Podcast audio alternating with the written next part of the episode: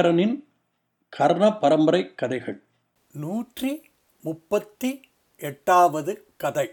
ஒரு அரிய தம்பதிகள் Philemon Baucis a rare couple Philemon and Baucis. குழந்தைகளே இது ஒரு கிரேக்க நாட்டு புராண கதை. உங்களில் பல பேருக்கு ரோமியோ ஜூலியட் லைலா மஜ்னு அம்பிகாவதி அமராவதி கதைகள் தெரிந்திருக்கும். தெய்வீக காதல் தம்பதிகளாக அவர்கள் இன்றும் போற்றப்படுகிறார்கள். அவர்கள் மாதிரி ஏன்? அவர்களை விட ஒசத்தியான ஆனால் அதிகம் தெரியாத ஒரு தம்பதியர்கள்தான் ஃபிலிமோன் பாசிஸ். யார் இவர்கள்? இவர்கள் கதை என்ன? தெரிந்து கொள்வோமா?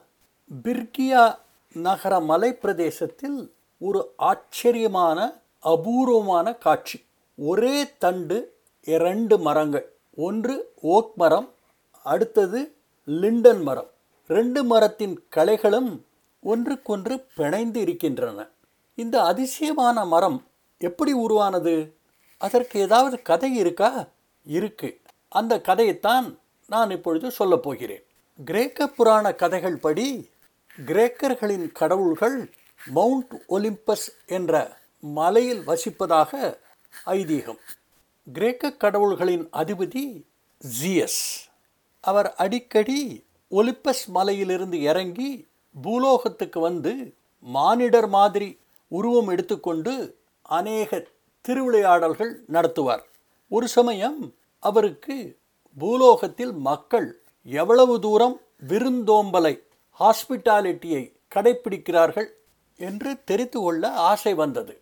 ஒரு நாள் தன் மகன் ஹெர்மஸுடன் பிச்சைக்காரர்களாக உருவம் எடுத்துக்கொண்டு பூலோகத்துக்கு வந்தார். கிழிந்த ஆடைகள் அணிந்து தன் பிரகாசமான முகத்தை கருப்பு துணியால் மூடிக்கொண்டார். அதே மாதிரி அவருடைய மகன் ஹெர்மஸும் தன் உருவத்தை மாற்றிக்கொண்டிருந்தான் இருவரும் பிர்கியா நகரத்திற்கு வந்து சேர்ந்தனர். ஜியஸ் தன் மகன் ஹெர்மஸை பார்த்து நாம் இப்பொழுது ஒவ்வொரு வீட்டு கதவையும் தட்டுவோம். பணக்காரர் ஏழை என்ற வேறுபாடின்றி எல்லார் வீட்டையும் நாம் விஜயம் செய்வோம். இதன் மூலம் யாரெல்லாம் பசியோடு வருகிற அந்நியர்களை வரவேற்று உபச்சரிக்கிறார்கள் என்பதை நாம் தெரிந்து கொள்ளலாம் என்றார். இருவரும் முதலில் ஒரு வீட்டின் கதவை தட்டினார்கள். கதவு திறந்தது. கடுகடுத்த முகத்துடன் ஒருவர் வெளியே வந்தார். பிச்சைக்காரர்கள் போல் நின்றிருந்த இவர்கள் இருவரையும் பார்த்து கோபத்துடன் யார் நீங்கள்? எதற்காக தொந்தரவு பண்ணுகிறீர்கள்? என்று கேட்டார். சிஎஸ் சொன்னார் ஐயா நாங்கள் வெளியூர்காரர்கள் களைப்பாக இருக்கிறோம் பசியோடு வந்திருக்கிறோம் ஏதாவது சாப்பிட உணவு கொடுங்கள் என்று தயங்கி கேட்டார். இதை கேட்ட அந்த வீட்டுக்காரர் உங்களுக்கு உணவு தானே வேண்டும்? இதோ தருகிறேன் என்று சொல்லி ஒரு பழைய வாரியக்கட்டையை எடுத்து இதோ உங்கள் உணவு என்று அவர்களை அதனால் அடிக்க முயற்சித்தார். தப்பினோம் என்று அங்கிருந்து அவ்விருவரும் ஓட்டம் பிடித்தார்கள். கொஞ்ச நேரம் கழித்து அடுத்த வீட்டுக்கு சென்றார்கள். அங்கேயும் அவர்களுக்கு அதே கதிதான் ஏற்பட்டது. பிறகு மூன்றாவது வீடு நாலாவது வீடு ஐந்தாவது வீடு என்று வீடு வீடாக ஏறி இறங்கினார்கள்.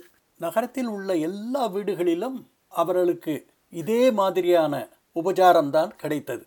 மக்களின் இந்த கேவலமான மனப்பான்மையை நினைத்து எந்த கடவுளுக்கும் கோபம் வரும். ஜிஎஸுக்கு ஒரு படி அதிகம் கோபம் வந்தது. அதற்கு காரணம் வெளிநாடுகளில் பிரயாணம் செய்யும் நபர்களின் பாதுகாப்பு அவரை சேர்ந்தது. அவர் முக்கியமாக கருதுவது விருந்தோம்பலைத்தான். விருந்தோம்பல் ஹாஸ்பிட்டாலிட்டியை மறந்து செயல்பட்ட எவரையும் அவர் மன்னிக்க மாட்டார் அவர் மேல் கோபப்படுவார். இப்பொழுது அவருக்கு இந்த தேசத்து மக்களிடம் மேல் மிகுந்த கோபம் வந்துவிட்டது. தன் மகனை பார்த்து சொன்னார் மகனே இந்த மக்கள் வாழ தகுதியற்றவர்கள். எத்தனை தடவை நான் சொல்லியிருக்கிறேன் விருந்தாளிகளை உபசரிப்பது என்னை உபசரிப்பதற்கு சமம் என்று. அதை மீறி இப்படி மூர்க்கத்தனமாக அரக்கத்தனமாக இவர்கள் செயல்படுகிறார்கள். இவர்களை நான் இப்பொழுது அழிக்கப் போகிறேன் என்று கோபத்துடன் சொன்னார். ஹெர்மஸும் தன் அப்பாவின் கூற்றை ஒப்புக்கொண்டு இந்த மனிதர்கள் வாழ தகுதியற்றவர்கள் மரணம்தான் இவர்களுக்கு சரியான தண்டனை என்று நினைத்து அப்பாவினுடைய கட்டளைக்காக காத்து கொண்டிருந்தான் தங்கள் பயணத்தை முடித்துக்கொண்டு நகரத்தை அழிக்கலாம் என்ற தீர்மானத்திற்கு வந்த அந்த கடவுள்களின் பார்வையில் அப்பொழுது ஒரு சிறிய குடிசை தென்பட்டது. இதுவரை அவர்கள் பார்த்த வீடுகளிலிருந்து இது மாறுபட்டதாக இருந்தது. அது களிமண்ணால் செய்யப்பட்ட குடிசை. அதனுடைய கூரைகள் வைக்கோல்களினால் மூடப்பட்டிருந்தன. சரி இந்த வீட்டையும் நாம் தட்டி பார்ப்போமே என்று தீர்மானித்து அந்த வீட்டை நோக்கி நடந்தார்கள். இப்போ அந்த பங்களாவில் வசிக்கும் நபர்களை பற்றி தெரிந்து கொள்ள வேண்டாமா? அந்த பங்களா சாரி அந்த மண் வீடு பில்மோன் பாசி என்ற ஒரு வயதான தம்பதிகளின் வீடு. அவர்கள் ஏழைகள் அவர்களுக்கு குழந்தைகள் கிடையாது அவர்களுக்கு கல்யாணமாகி எத்தனை ஆண்டுகள் என்று அவர்களுக்கே தெரியாது. ஆனால் அவர்களுடைய வாழ்க்கை ஒரு ஜோடி கரங்கள் மாதிரி இணைக்கப்பட்டிருந்தன. ஒருவர் ஆரம்பிப்பார் மற்றவர் அதை முடிப்பார். இரண்டு இருதயங்கள் ஒரே இருதய துடுப்பு. ஓர் இரண்டு உடல்கள் என்று கேள்விப்பட்டிருப்பீர்களே அதே மாதிரி தான் அவர்கள் இருவருடைய சிந்தனைகளும். அவர்கள் தங்கள் எளிமையான வாழ்வை பற்றி கவலைப்பட்டதே இல்லை. தங்களுக்கு கிடைத்த உணவு ஆண்டவனால் கொடுக்கப்பட்டது என்று சந்தோஷத்துடன் சாப்பிட்டு வாழ்ந்தார்கள். இரவு சாப்பாட்டு நேரம் சாப்பிட உட்கார்ந்தார்கள். அப்பொழுது அவர்கள் வீட்டை யாரோ தட்டினார்கள். பாசிஸ் எழுந்திருந்தால் நான் போய் பார்க்கிறேன் என்று. ஃபில்மன் சொன்னார் நான் போய் பார்க்கிறேன் என்று. ஸோ இருவரும் சேர்ந்தே எழுந்தார்கள். இருவரும் சேர்ந்தே வந்து கதவை திறந்தார்கள். வாசலில் ரெண்டு களைப்பிற்ற அழுக்குடை அணிந்த பிச்சைக்காரர்கள் தோற்றத்தில் இருவர் இருந்தனர். இருவரில் பெரியவரான ஜிஎஸ் சொன்னார் ஐயா நாங்கள் வெளியூர் களைப்பிற்றிருக்கிறோம். சாப்பிடுவதற்கு ஏதாவது கிடைக்குமா? குளிர்காய கொஞ்சம் நெருப்பும் கிடைக்குமா? என்று கேட்டார். ஃபில்மோனும் பாக்கஸும் ஒரே குரலில் நிச்சயமாக தாராளமாக உள்ளே வாருங்கள். உங்களுக்கு கொடுப்பதற்கு எங்களிடம் நிறைய இல்லை. இருந்தாலும் எங்களிடம் இருப்பதை உங்களுக்கு சொந்தமானதாக நீங்கள் கருதலாம். வாருங்கள் உள்ளே என்று அன்புடன் அழைத்தார்கள். ஜிஎஸும் ஹெர்மஸும் அந்த குடிசைக்குள் நுழைந்தார்கள் சுற்றுமுற்றும் பார்த்தார்கள். எளிமையாக இருந்தாலும் அழகாக அந்த குடிசை இருந்தது. அங்கே இருந்த ஒரு பெஞ்சில் வந்த விருந்தாளிகளை உட்கார சொன்னார்கள். ஃபிலிமோன் அங்கே இருந்த நெருப்பை மூட்டி அவர்களுக்கு குளிர்காய ஏற்பாடுகள் பண்ணினான் விருந்தாளிகளை பார்த்து இருவரும் ஒரே குரலில் சொன்னார்கள் உங்களுக்கு கொடுப்பதற்கு எங்களிடம் நிறைய பொருள்கள் இல்லை. ஆனால் நாங்கள் எப்பொழுதும் இந்த ஏழ்மைத்தனத்தை பெரிதாக கருதவில்லை. ஏனென்றால் எங்களுடைய பரஸ்பர அன்பு எங்களுடைய கவலைகளை மறக்க வைக்கிறது என்றாள். ஜிஎஸும் ஹெர்மஸும் பரஸ்பரம் சைகை மூலம் தங்கள் எண்ணங்களை பரிமாறிக்கொண்டார்கள் இந்த தம்பதிகள் இந்த நாட்டிற்கு ஒரு விதிவிலக்கு. மற்றவர்கள் மாதிரி இவர்கள் முரடர்கள் அல்ல விருந்தோம்பலை பெரிதாக கருதுபவர்கள் என்று நினைத்து கொண்டார்கள். இதற்கிடையில் பிலிமோன் தன் வீட்டில் சேமித்து வைத்திருந்த ஆலிவ்ஸ் முட்டைகள் ராடிஷ் இவைகளை கொண்டு வந்தான். பாசிஸ் ஒரு பாத்திரத்தில் தண்ணீரை கொதிக்கவிட்டு அதில் அவர்கள் கொண்டு வந்த பொருட்களை போட்டு கூடவே அவர்களுடைய தோட்டத்திலிருந்து புதிதாக பறிக்கப்பட்ட ஒரு கேபேஜையும் சேர்த்து போட்டார்கள். ஃபீஸ்ட் தயாராயிற்று.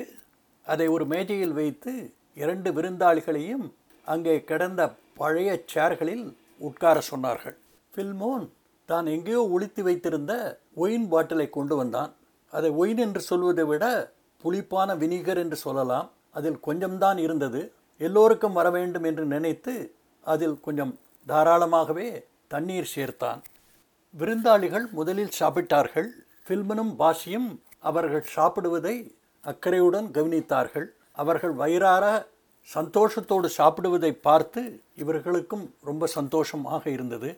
ஃபில்மன் தான் விருந்தாளிகளின் கப்புகளை தன் பாட்டிலில் இருக்கும் ஒயினினால் நிரப்பிக் கொண்டிருந்தான். அப்பொழுது அங்கே ஒரு அதிசயம் நடந்தது.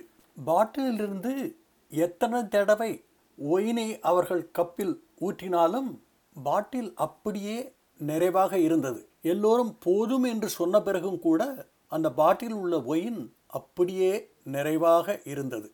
இந்த அதிசயத்தை பார்த்த ஃபில்மோனும் பாசிஸும் பயத்தினால் நடுங்கி போய்விட்டார்கள். இருவரும் ஒருவரை பார்த்து கொண்டார்கள்.